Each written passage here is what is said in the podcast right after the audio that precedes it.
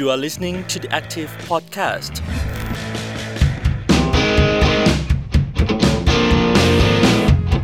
สวัสดีค่ะคุณผู้ฟังนี่คือ The Active Podcast กับอูมสสิธรสุขบดในรายการเรื่องเล่าเรียนค่ะ จากความร่วมมือของ The Active ไทย PBS กับเครือข่ายก่อการครู โดยคณะวิทยาการเรียนรู้และศึกษาศาสตร์ มหาวิทยาลัยธรรมศาสตร์ค่ะานี้มันไม่มีอะไรที่น่ากังวลไปกว่าสถานการณ์การแพร่ระบาดของโควิด -19 แล้วล่ะนะคะ พี่อุ้มอยากจะชวนทุกคนมาช่วยกันคิด แล้วก็วางแผนเดินหน้าการศึกษา ต่อจากที่มีนโยบายเลื่อนเปิดเทอมช่วยกันหน่อยนะวันนี้ค่ะ อุ้มชวนแขกรับเชิญมาอีกด้วย 2 ท่านด้วยกันนะคะ ที่ทำงานอยู่กับเด็กๆ ในพื้นที่ห่างไกล แล้วก็อยู่กับการรวบรวมข้อมูลที่มีประโยชน์ กับการนำมาวางแผนการศึกษาไทยค่ะ ที่กำลังท้าทายด้วยสถานการณ์โรคระบาดอยู่ในเวลานี้ มาเป็นคนเล่าเรื่อง โดยที่เราก็เว้นระยะห่างในการสื่อสาร ด้วยการพูดคุยออนไลน์ด้วยกันนะคะท่านแรกค่ะ เป็นคุณครูรุ่นใหม่ที่ทำงานไม่นาน ได้ข่าวว่าก็ถูกท้าทายด้วยนโยบายเรียนทางไกลกันเลย คุณครูท็อปค่ะ อนวัตนันทเสนค่ะ คุณครูจากโรงเรียนบ้านเปียงหลวงอำเภอเวียงแหงจังหวัดเชียงใหม่ เจ้าของเพจโรงเรียนใกล้พระอาทิตย์ สวัสดีคุณครูท็อปค่ะ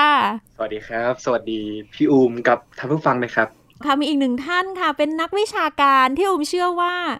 มีข้อมูลเกี่ยวกับความพร้อมไม่พร้อมของเด็กๆ นักเรียนในประเทศไทยรวมถึงต่างประเทศด้วยนะ มากที่สุดคนหนึ่งของบ้านเราเลยแหละ ดรภูมิสลันทองเลี่ยมหน้าค่ะ ผู้เชี่ยวชาญด้านเศรษฐศาสตร์การศึกษาจากกองทุนเพื่อความเสมอภาคทางการศึกษา สวัสดี ดรภูมิสลันด้วยค่ะ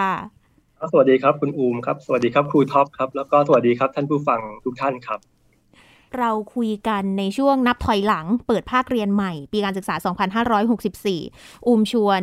คุณผู้ฟังชวนดรภูมิสลัน ชวนคุณครูท็อป จากเชียงใหม่นะคะ คุยกันในหัวข้อ Educare ดูแลจากนโยบายเลื่อนเปิดเทอม ซึ่งคำว่า Educare เนี่ย อุ้มได้ไอเดียมาจากวิธีการจัดการศึกษาของสหรัฐอเมริกาที่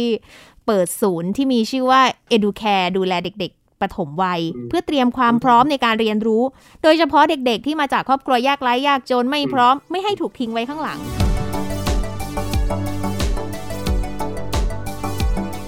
อยากให้คุณครูท็อปช่วยเล่าให้อูมกับดรภูมิสลัน แล้วก็คุณผู้ฟังได้รู้จักกับเด็กๆ ในโรงเรียนของคุณครู เป็นจุดเริ่มต้นที่เราจะ ดูแลจากนโยบายเลื่อนเปิดเทอมใน episode นี้หน่อยนะคะสำหรับผมนะครับก็มาบรรจุอยู่ที่แบบโรงเรียนบ้านเปียงหลวงนะครับอำเภอเวียงแหงจังหวัดเชียงใหม่นะครับก็โรงเรียนของเราเนี่ยเป็นโรงเรียนในสังกัดสพปนะครับก็คือเป็นขยายโอกาสนะครับอืมมีนักเรียนมีนักเรียนตั้งแต่อนุบาลจนถึงม .3 ครับรวมทั้งหมดมีประมาณ 840 กว่าคนนะครับโอ้ก็ไม่น้อยถืว่าเป็นะ ครับ ถือว่าเป็นโรงเรียนขนาดกลางก็ได้ครับค่ะก็คือโรงเรียนของเราเนี่ยก็ตั้งอยู่ติดชายขอบเลยนะครับ ใกล้กับประเทศพม่านะครับโอ้อ่าบางคนพูดว่าโรงเรียนของเราเหมือนกับสถานที่ที่เหมือนเป็นเมืองลับแลของเชียงใหม่อะไรเงี้ยครับ บนนี้ก็จะมีเด็กๆที่อ่าเป็นชนชาติหรือว่าชนเผ่าต่างๆครับ ก็จะประกอบด้วยไทยใหญ่ คนจีน ลีซอร์ลีซู อยู่ห่างจากตัวเมืองเชียงใหม่สักกี่กิโลอะคะ อืมผมไม่แน่ใจว่ากี่กิโล แต่ว่าเวลาเดินทางมาประมาณสักสี่ชั่วโมงเลยอะครับกว่าจะถึงนะคโอ้รับสี่ชั่วโมงนี่เหมือนกับอยู่กันคนละภาคเลยก็ได้นะคะ จากกรุงเทพบางทีไปถึงโคราชเลยทีเดียว คุณครูท็อปสอนชั้นไหนคะผมสอนชั้นม .1 ครับ รายวิชาคณิตศาสตร์ ได้เจอประสบการณ์อะไรบ้างเกี่ยวกับการเรียนการสอนทางไกล ปีที่แล้วเนาะ ที่เรามีโควิดที่ผ่านมาอย่างเงี้ยครับทุกโรงเรียนทั่วประเทศก็เจอเหมือนกันหมดก็คือเราต้องแบบสอนทางไกลหรือว่าสอนออนไลน์อย่างเงี้ยครับทางโรงเรียนก็มีการรับนโยบายจากเขตพื้นที่การศึกษามา ก็คือมีแบบให้คุณครูเนี่ย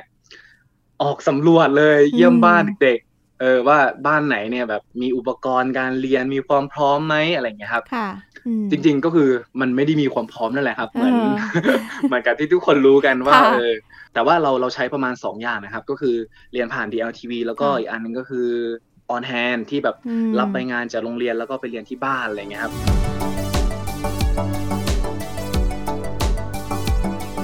เดี๋ยวเราลองมาคุยอืมกับดรภูมิสลันกันบ้าง สิ่งที่คุณครูท็อปเล่าเนี่ยค่อนข้างที่จะสอดคล้องกับข้อมูลหรือว่างานวิจัยต่างๆ ที่กองทุนเพื่อความเสมอภาคทางการศึกษาได้รับในช่วงสถานการณ์โควิด -19 ไหมคะ สิ่งที่ครูท็อปเล่ามาเนี่ยก็ค่อนข้างสอดคล้องกับสิ่งที่ทางเอ่อกสศหรือว่ากองทุนเพื่อความเสมอภาคทางการศึกษาเนี่ยได้ลงไปสำรวจคล้ายๆ กันในแง่ที่ว่าเรื่องของความพร้อม โดยเฉพาะในปีแรกที่เกิดสถานการณ์โรคระบาดเนี่ยครับก็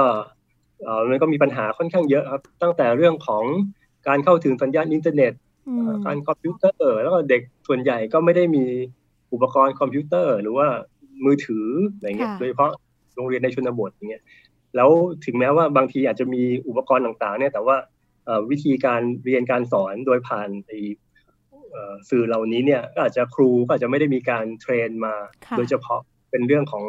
สถานการณ์ที่ฉุกเฉินนะเนาะมันทำให้เห็นภาวะหนึ่งที่เรียกว่าภาวะโควิดสไลด์ตรงนี้คือความไม่พร้อมตรงเนี้ยมันมันน่าเป็นห่วงกับตัวของเด็กๆ กับการเรียนรู้ยังไงบ้างนะคะสิ่งหนึ่งที่นักวิชาการทั่วไปเขาก็ค้นพบกันเขาบอกว่า ก็คืออย่างปกติเนี่ยสมมุติพอเปิดเทอมทีหนึ่งพอปิดเทอมใหญ่ครั้งหนึ่งพอเปิดเทอมเนี่ยความรู้เด็กก็อาจจะหายไปช่วงหนึ่งครูก็ต้องมาทบทวนใหม่ แต่ว่าในกรณีที่เกิดโควิดเนี่ยก็คือเหมือนกับว่าเวลาที่เด็กเขาอยู่บ้านหรือว่าเด็กไม่ได้อยู่กับครูเนี่ยมันก็จะยิ่งนานกว่าปกติ มีความเป็นไปได้สูงว่าความรู้ที่เขาเคยเรียนมาในวิไม่ว่าจะเป็นเรื่องของ คณิตศาสตร์ การอ่านต่างๆ เนี่ยมันก็มีมีค่าลดลง จริงก็คือไม่ใช่เฉพาะประเทศไทยครับมันก็เป็นอย่างนี้ทั่วโลก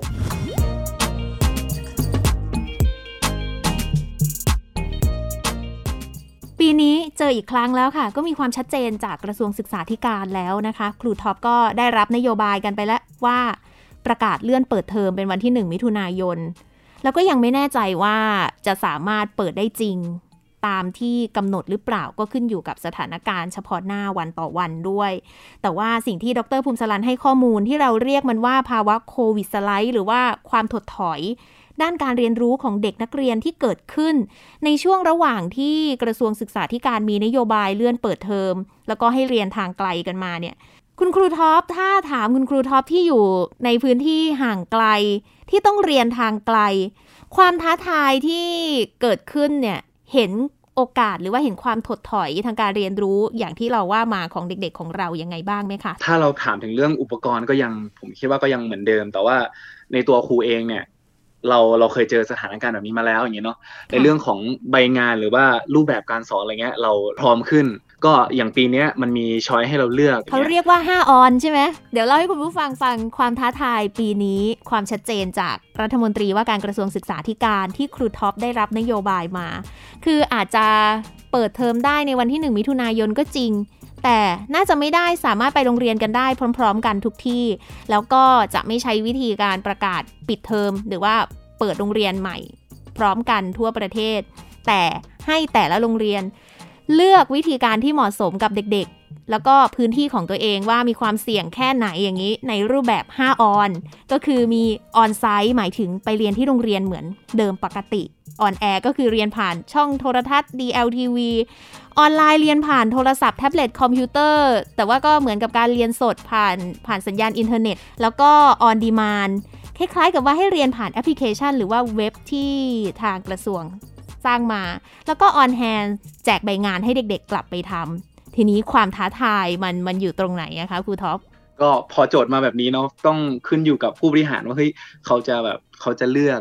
แบบไหนที่เหมาะสมกับพื้นที่เรามากที่สุด ตัวผมเองเนี่ยก็เตรียมใบงานอย่างเงี้ยเราก็ทำให้มันแบบดีขึ้น ช่วงระหว่างเรียนที่ผ่านมาผมเองเนี่ยก็ได้มีโอกาสนะครับในการทำการทดลองเรื่องของการใช้ในระบบของออนไลน์ในการสอนเด็กด้วยก็คือเราเรามีการสำรวจเด็กมหนึ่งเนี่ยว่าเฮ้ยเราทุกคนใช้ Facebook เหมือนกันหมดอะไรเงี้ยครับ เอ่อผมก็เลยตั้งกลุ่มคณิตศาสตร์ใน Facebook มาเพื่อที่จะแบบ แล้วเราก็มีการอัดคลิปสอนเนี่ยของตัวเองประมาณ 5 นาทีอะไรเงี้ยต่อคลิปในแต่ละเรื่องอย่างเงี้ยครับแล้วก็โยนลงไปในกลุ่ม แล้วก็คอยวัดผลเด็กจากตรงนั้น แล้วก็เวลาวัดก็มาวัดเทียบในโรงเรียนอีกทีนึงอะไรเงี้ยครับ ก็ได้ทดสอบตัวนี้ไป ผมคิดว่าอันเนี้ยน่าจะเอามาใช้ได้ แต่เหตุผลที่เราเจอก็คือมี Facebook ก็จริงแต่ว่าเด็กๆก็ไม่ได้เล่นตลอดนั่นแหละครับ แต่สามวันอาจจะมาตอบทีเวลาเช็คชื่ออะไรเงี้ยมันก็จะมีมีเหตุผลที่จำกัดของเขาอยู่เหมือนกันอย่างเงี้ยครับแต่อย่างไอตัวเรียนผ่านแอปพลิเคชัน DLTV อะไรเงี้ย อันนี้น่าจะเหมือนเดิมก็คือน่าจะยังใช้ไม่ได้เงี้ยครับ ก็เพิ่มเพิ่มรูปแบบมาน่าจะมีออนไลน์ด้วยแต่ว่า ก็ยังอาจจะใช้ได้ไม่เต็มที่แต่ว่าเราก็ได้มีการทดลองเตรียมเด็ก ๆ ไว้เบื้องต้น ในด้านนี้เหมือนกัน นอกจากจะมารับใบงานจากครูอย่างเดียวอย่างเงี้ยครับ ครูท็อปอูมเห็นใน Facebook คุณครูท็อป ถ้าถ้าเรียกว่าเป็นคุณครูรุ่นใหม่ที่มีความ active เนี่ยเป็นเหมือนคุณครูยูทูบเบอร์หรือว่าเป็นคุณครู net idol ที่คล่องคล่องแคล่วนะในการสื่อสารผ่านขอบคุณผ่านครับโซเชียลมีเดียเก่งเลยทีเดียวแหละมีเพจที่รีวิวพื้นที่รีวิวการศึกษารีวิวการเรียนการสอนผ่านชื่อเพจว่าโรงเรียนใกล้พระอาทิตย์ แต่ว่าแนวทางทั้ง 5 รูปแบบเนี่ย ดูก็เหมือนว่าคุณครูก็มีความพร้อม เครื่องมือก็พอจะมีอินเทอร์เน็ตก็พอจะมี แต่ว่าสุดท้ายแล้วกับเด็กๆ กับไม่สามารถที่จะใช้รูปแบบที่เราถนัดตรงนี้ได้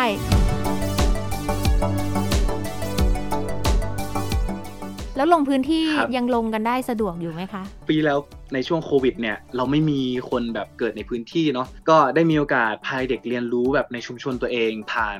ครูภูมิปัญญาท้องถิ่นหรือว่าปราชญ์ชาวบ้านอะไรเงี้ยครับอืมที่เนี่ยเป็นเป็นชุมชนไทยใหญ่เนาะแล้วผมก็เห็นว่าเฮ้ยมันมีของดีก็คือแบบ เป็นผ้าไทยใหญ่ซึ่งเขาทำเองอะไรเงี้ยครับค่ะก็เลยแบบมีโอกาสพาเด็กๆกลุ่มหนึ่งเป็นกลุ่มตัวอย่างเนี่ยครับ ก็ลงพื้นที่บ้านเขานี่แหละ แล้วก็ศึกษาแล้วก็ร่วมออกแบบพัฒนาเสื้อผ้าเขาอืมจนแบบคือมันเข้ารอบโอท็อประดับประเทศเลยนะครับค่ะอะไรอย่างเงี้ยครับ ก็ก็นำเอาสิ่งเนี้ยมามาขยายผลต่อในช่วงเปิดเทอมเหมือนกัน ก็ให้เด็กกลุ่มเนี้ยมาสอนเพื่อนต่ออะไรเงี้ย ก็อันนี้ก็เป็นน่าจะเป็นแนวทางหนึ่งที่เราได้ใช้ในช่วงนั้นเหมือนกันอย่างเงี้ยครับ แต่ว่ารอบเนี้ยมันไม่ได้เพราะว่ามันมันมีคนติดในพื้นที่ค่ะแล้วซึ่งมันก็เสี่ยงเหมือนกันที่เราจะลงไปอะไรเงี้ยครับอืมคือก่อนหน้านี้มันมีคนติดสองคนนะครับ ก็คือไปไปรับเชื้อมาจากเชียงรายอย่างเงี้ยเนาะซึ่งค่ะในนั้นก็เป็นเด็กนักเรียนของเราด้วยนะที่ติดอะไรเงี้ยครับติดกับพ่อโอ่าก็ในหมู่บ้านก็คือก็มีการปิดหมู่บ้านกันอะไรอย่างเงี้ยครับ โรงเรียนก็ยิ่งแบบยิ่งต้องแบบ ต้องปิดอะไรอย่างเงี้ยครับค่ะแล้วซึ่งมันก็เสี่ยงเหมือนกันที่เราจะลงไปอะไรเงี้ยครับอืมมก่อนหน้าเนี้ยเคยเคยมีนโยบายที่เขาบอกว่าให้ครูไปเยี่ยมบ้านนะครับอืมผมก็แบบน่ากลัว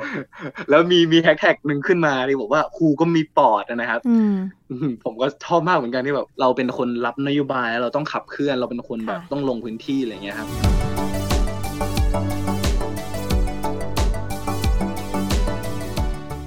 จะแก้ไขในมุมของดรภูมิสลัน มองว่าเราจะสามารถแก้ไขยังไงได้บ้างอะคะ ที่ทำให้การเรียนทางไกลรอบเนี้ยมีประสิทธิภาพได้เกิดการเรียนรู้ที่ดีด้วยอย่างเงี้ยค่ะ สถานการณ์มันจะคล้ายๆกับปีที่แล้วเนาะอืมแต่มันก็จะมีความต่างอยู่ตรงที่ปีนี้เนี่ยไอสถานการณ์ของโควิดอะมันจะแรงกว่าปีที่แล้วค่ะ มันจะมีความเสี่ยงถึงชีวิตด้วย แม้แต่อืมคนสาวอะไรเงี้ยก็อาจจะ อาการก็เกิดเร็วอย่างที่เราได้เห็นในข่าว เพราะฉะนั้นเนี่ยมันมีความเสี่ยงต่อต่อโรคเนี่ยที่ที่ผมคิดว่าน่ากลัวกว่า เพราะฉะนั้นค่ะเอ่ออันดับแรกก็คือเรื่องความปลอดภัยของครูและนักเรียนเนี่ยผมคิดว่าเป็นประเด็นสำคัญนันแรกที่อาจจะต้องเป็นสิ่งที่ต้องพิจารณานะครับ จริงๆ ไม่ใช่เพราะครูอะแม้แต่ในกระทรวงศึกษาธิการอืมก็ติดกันเยได้อะข่าวว่าก็ติดไปติดที่กันสิบเยอะกว่าอยู่เหมือนกันคนค่ะ แต่ว่าก็นั่นเราก็ไม่อยากให้สถานการณ์บอกว่าต้องมีครูแล้วไปเยี่ยมบ้านเด็กแล้วต้องเกิดเอ่อ ผลจากการติดโควิดอะไรอย่างนี้ค่ะขึ้นมาเนี่ยนี่ก็คือเป็นสิ่งที่ที่ว่าอย่างน้อยในกระทรวงเนี่ยก็ต้องมีความคิดเรื่องนี้อยู่พอสมควร ว่าตรงไหนที่สามารถทำได้ ตรงไหนที่อาจจะต้องชะลอเอาไว้ก่อนอืมในเมื่อมันก็อาจจะแบบว่าอะมีโคมีวัคซีนมาบ้างแล้วอะไรเงี้ยอืมก็อาจจะพิจารณาว่าครูก็อาจจะเป็นกลุ่มประชากรอาชีพที่ก็ถือว่าเป็นเหมือนเป็นด่านแรก ๆ ของค่ะการที่ต้องไปเผชิญไปเจอผู้คนไปเจอเด็กก็อาจจะ ให้สิทธิ์ครูในการฉีดครูก่อนก็ได้ก็เหมือนกับบุคลากรทางการแพทย์อะไรเงี้ยผมคิดว่าก็อืมค่อนข้าง make sense เหมือนกัน ทีนี้ถ้าอืมถ้ากระทรวงหรือนโยบายบอกว่าทิศทางการศึกษาต่อจากนี้ อยากจะให้เด็กๆ เกิดการเรียนรู้ด้วยตัวเอง แนวทางเนี้ยถ้ามันทำได้ดีๆ นะ เด็กๆเรียนรู้ไปได้ ไม่ต้องสนใจสถานการณ์อะไรด้วย กระทรวงศึกษาธิการของไทยหรือว่าภาคส่วนไหนก็แล้วแต่ ควรจะทำให้เกิดได้จริง มันมันต้องมีการเติมเต็มตรงไหนอะคะครับจริง ๆ อย่างที่เราเห็นในโควิด ครั้งที่แล้วครับผมคิดมันเป็นมันมีสิ่งหนึ่งที่อาจจะมองว่าเป็นสิ่งที่ดีก็ได้นะที่เราได้เห็นจากภาคการศึกษาค่ะก็คือเราก็จะได้เห็นครูโรงเรียนหรือว่าเขตพื้นที่หลาย ๆ แห่งเนี่ยเขาก็พยายามมีการปรับตัวในเรื่องของการเรียนการสอน โดยที่อาจจะณตอนนั้นเนี่ยก็ไม่ได้ยึดติดกับเอ่อแนวทางจากส่วนกลางมากนักอืมก็คือใคร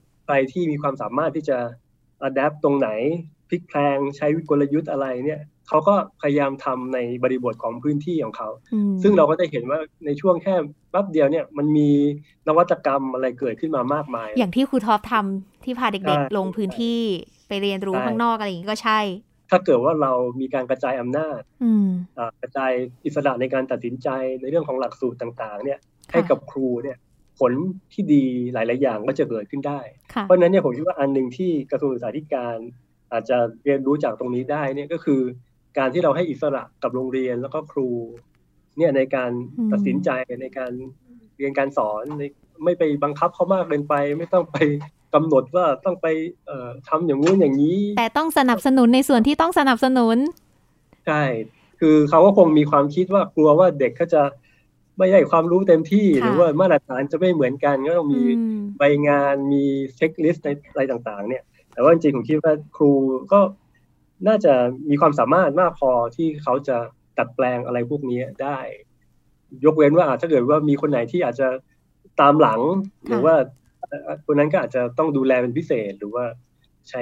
มาตรฐานที่ส่วนกลางตั้งไว้ แต่ว่าถ้าเกิดว่าคนไหนที่เขาสามารถที่จะไปได้เหนือกว่านั้นเนี่ยก็อย่าไป จำกัดอะไรเขามากอืมอันนี้ผมคิดว่าอันนี้เป็นเรื่องที่สำคัญนะครับค่ะเรื่องของการกระจายอำนาจกระจายทรัพยากรอันนี่ก็เป็นเรื่องที่พูดกันมานานมากแล้วตั้งแต่ก่อนโควิดหรือตั้งแต่พูดถึงทรัพยากรเนี่ยอุ้มเห็นข้อมูลในระบบ IC ของกองทุนเพื่อความเสมอภาคทางการศึกษา ทั่วประเทศเรามีโรงเรียน โห ถ้าเอาเฉพาะสามสังกัดสพทเอ่ออปทแล้วก็อีกส่วนหนึ่งคือตชด รวมๆแล้วประมาณ3ามสามหมื่นกว่าแห่ง ถ้าตีเป็นตัวเลขกลมๆสำหรับโรงเรียนนะคะจำนวนเด็กหูหลายล้านคน แต่อุ้มเห็นข้อมูลมีคอมพิวเตอร์อ่าหลักแค่สองแสนเองอะตรงเนี้ยใช่ว่ามันเป็นปัจจัยสำคัญเลยสำหรับที่จะทำให้เด็กๆเรียนรู้ได้อย่างมีประสิทธิภาพ ใช่ครับจริงๆเราก็มีการเก็บข้อมูลในช่วงปีที่แล้วครับ ก็พบว่าเด็กไทยก็มีคอมพิวเตอร์อันดับ ไม่เยอะนะครับ มีอันดับเทียบกับประเทศอื่นๆเนี่ยก็น่าจะน้อยกว่าครึ่ง เกินอืมเกินเกินครึ่งที่ไม่มีคอมพิวเตอร์นะครับ โดยเฉพาะความแตกต่างระหว่างเด็กกลุ่มที่เรียกว่าร่ำรวยที่สุด 20%แรกกับเด็กที่ยากจนที่สุดเนี่ยคือก็ห่างกันค่อนข้างเยอะ อย่างเด็กที่ฐานะดีเนี่ย 80%ขึ้นไปก็มีคอมพิวเตอร์ค่ะแต่ว่าถ้าเป็นเด็กกลุ่มยากจนเนี่ยก็น้อยมากที่จะมี โรงเรียนครูท็อปมีอ่าโรงเรียนเป็นจริงมีอะคอมพิวเตอร์กี่เครื่องอะคะ โอ้ยโรงเรียนผมมีคอมพิวเตอร์ที่ดีๆ อยู่ไม่ถึง 20 เครื่องไงครับ จริงๆอะรอบที่แล้วอย่างที่บอกนะว่าเรามีการสำรวจไปแล้วอะ แต่สำรวจไปแล้วเฮ้ยได้อะไรอะ ปีนี้ยังไม่เห็นมาเลยอะไรอย่างเงี้ยครับ คือตอนแรกอย่างเช่น ไอ้จะแจกกล่องรับสัญญาณนะ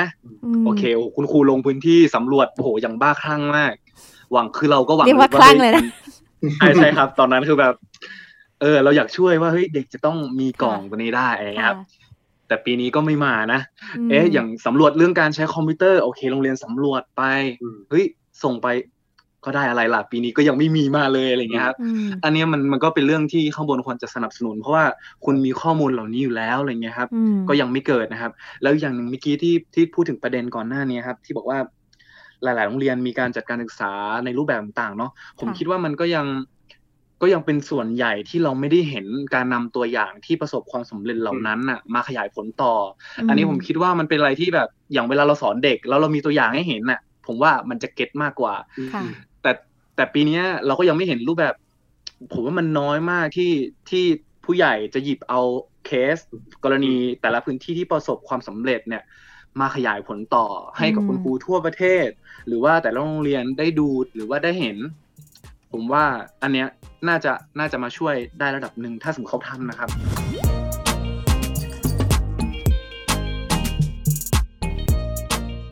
ประเทศไทยที่กองทุนเพื่อความเสมอภาคทางการศึกษาก็มีข้อมูลบอกว่าล่าสุดหลังเกิดโควิด -19 ระลอกก่อน ไม่ใช่ระลอกนี้ด้วยนะ มีนักเรียนยากจนพิเศษแล้วมากกว่า 1.17 ล้านคน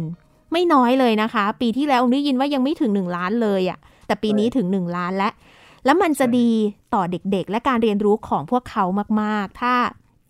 การเลื่อนเปิดเทอมในครั้งนี้มีนโยบายมีแผนที่จับต้องได้ถ่ายรูปติด ไม่ใช่ให้คุณครูลงไปถ่ายรูป แล้วมันยังจับต้องไม่ได้อย่างเงี้ยค่ะ ถ้าจะเกิดการสนับสนุนหรือว่า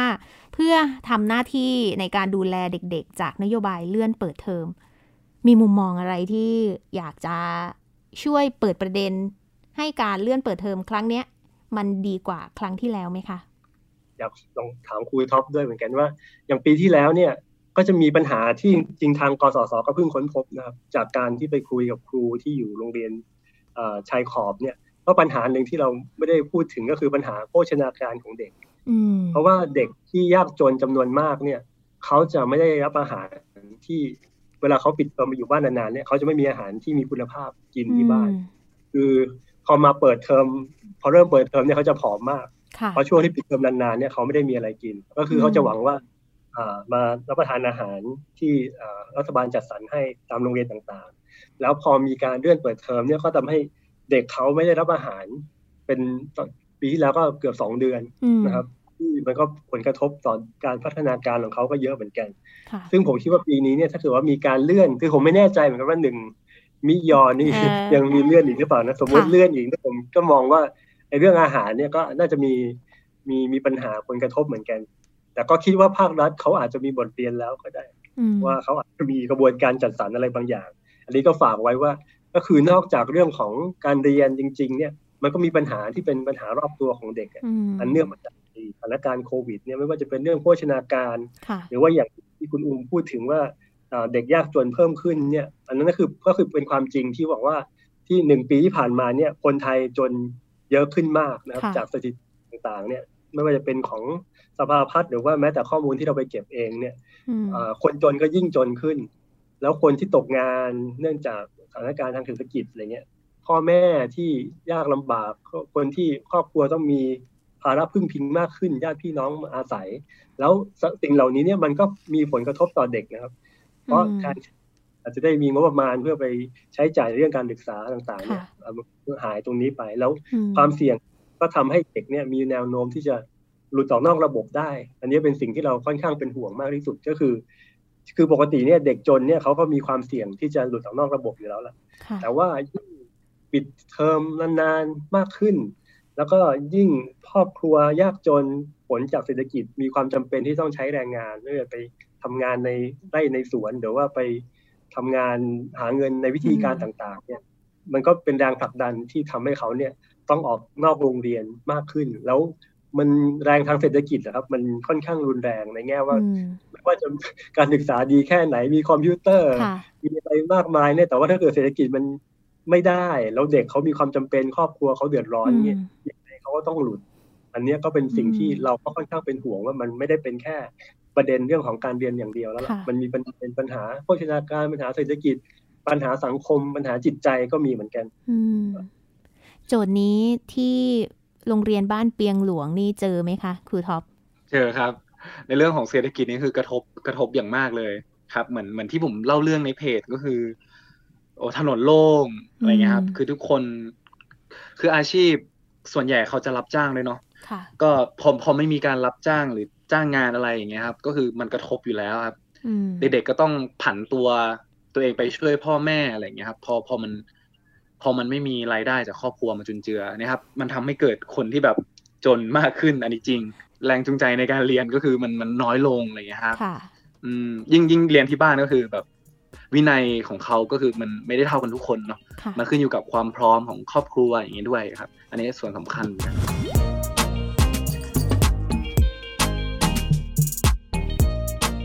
แล้วคุณครูท็อปก็เป็นหนึ่งในคุณครูที่มีความกระตือรือร้น แล้วก็เป็นหนึ่งในคุณครูแกนนำรุ่นล่าสุดจากโครงการก่อการครู ที่กำลังขับเคลื่อนการเรียนรู้ระดับพื้นที่นะคะ และในสถานการณ์ที่ไม่ปกติในช่วงโควิด -19 เนี้ยก็คงจะท้าทายไม่น้อยสำหรับการทำงานของคุณครูท็อปสุดท้ายนี้อยากจะฝากอะไรเพื่อเป็นกำลังใจให้เพื่อนๆ ครูคนอื่นๆ ในการทำหน้าที่ร่วมกับเราไหมคะ จะบอกว่าโจทย์ใหม่ก็ไม่ใช่เนะเพราะว่าผ่านมาแล้วหนึ่งปี ก็ เอ่อปีนี้เชื่อว่าคุณครูหลายคนเนี่ยก็น่าจะมีสิ่งที่เราแบบตั้งใจไว้ว่าเราจะทำยังไงในสถานการณ์ที่มันเกิดขึ้นแบบนี้เนาะค่ะก็ยังยังเชื่อว่า เราเนี่ยจะยังสอนเด็ก ๆ แล้วก็ยังจะให้ความรู้เขาได้ในรูปแบบแล้วก็ในบริบทที่เราอยู่ ก็ค่ะยังอยากจะให้กำลังใจคุณครูทุกคนนะครับ ในการทำงานในหน้าที่ของเรานะครับ ขอให้ เรามาระวังตัวเองนะครับอืมดูแลตัวเองให้ดีนะครับ แล้วก็ในระหว่างนี้ก็ถือโอกาสพัฒนาตัวเอง อบรมสัมมนาต่างๆ พยายามเพิ่มความรู้ให้ตัวเองให้มากที่สุด และดรพึมสลันเองก็คงจะพบโจทย์ยากเหมือนกัน เพราะว่าถ้าการศึกษาไทยมันเดินหน้าไปไม่ได้ มันก็คงจะเป็นงานหนักของกองทุนเพื่อความเสมอภาคทางการศึกษาแหละ ก็ก็คงเอ่อเป็นกำลังใจให้ทุกคนนะครับ โดยเฉพาะคุณครูที่ต้องอยู่หน้างานจริงๆ เพราะว่าก็เป็นคนที่ต้องไปสัมผัสกับ เด็กต้องไปช่วยเหลือเด็กต้องสัมพันธ์กับผู้ปกครองกับชุมชนรายงานจะค่อนข้างเยอะ แล้วก็ก็ให้รักษาสุขภาพนะครับ ก็ให้ปลอดภัยขอให้ได้ฉีดวัคซีนเร็วๆนะครับ อยากให้ครูได้ฉีดวัคซีนเป็นระดับต้นๆเลยนะครับค่ะ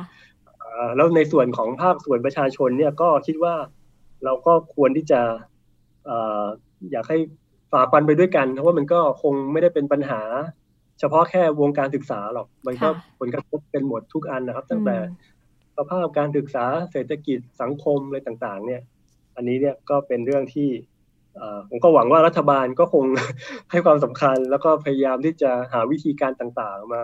เพื่อช่วยนะครับจริงๆ เล่านิดนึงอย่างตอนนี้ของอเมริกาครับ อย่างของไบเดนที่เขากำลังจะมีนโยบายอันใหม่เนี่ยค่ะคือเขาก็ค่อนข้างให้ความสำคัญกับเรื่องการศึกษาค่อนข้างมากเลยมโดยเฉพาะเด็กประถ มวัยค่ะหรือว่าเรื่องของอาการเรียนต่างๆ เนี่ย เพราะว่าสุดท้ายอะครับเอ่อเรื่องทรัพยากรมนุษย์ ก็ถือว่าเป็นเอ่อตัวปัจจัยที่ค่อนข้างมีความสำคัญในการผลักดันให้ประเทศมีความเจริญก้าวหน้านะครับ แล้วก็ประเทศที่มีความประสบความสำเร็จก็ให้ความสำคัญกับทรัพยากรมนุษย์ของชาตินะครับจริงๆคุณครูก็ถือว่าเป็นด่านหน้าที่คอยช่วยในการพัฒนาทรัพยากรมนุษย์ของประเทศไทยนะครับก็และ เราก็หวังว่าประเทศไทยจะได้รับความสนใจในเรื่องการพัฒนาทรัพยากรมนุษย์เป็นอันดับต้นๆด้วยเช่นกัน ครับผม และมาถึงช่วงสุดท้ายของรายการเรื่องเล่าเรียนใน The Active Podcast ค่ะ ขอบคุณคุณครูท็อปอนวัตนันทเสนคุณครูโรงเรียนบ้านเปียงหลวงอำเภอเวียงแหงจังหวัดเชียงใหม่เจ้าของเพจโรงเรียนใกล้พระอาทิตย์นะคะ และดรภูมิสลันทองเลี่ยมหน้าค่ะ ผู้เชี่ยวชาญด้านเศรษฐศาสตร์การศึกษากองทุนเพื่อความเสมอภาคทางการศึกษา ที่มาเป็นคนเล่าเรื่องกับอูมในวันนี้นะคะ ขอบคุณทั้งสองท่านนะคะ หวังว่าเรื่องราวที่ เราชวนคุยกันวันนี้นะคะ จะเป็นประโยชน์ต่อการกำหนดนโยบาย และการเดินหน้าการศึกษา ให้ดีขึ้นกับผู้เรียนของเราต่อไปนะคะ ก็หวังว่าทุกๆ คนจะได้รับประโยชน์จากตรงนี้ค่ะ วันนี้ค่ะ อูมสศิธรสุขบดขอบคุณทุกท่านสำหรับการติดตามนะคะ ขอให้คุณผู้ฟัง คุณครูท็อป ดรภูมิสลัน มีความสุขกับการศึกษาที่ค่อย ๆ เดินหน้ากันไป แล้วพบกันใหม่ สวัสดีค่ะ You are listening to the Active Podcast.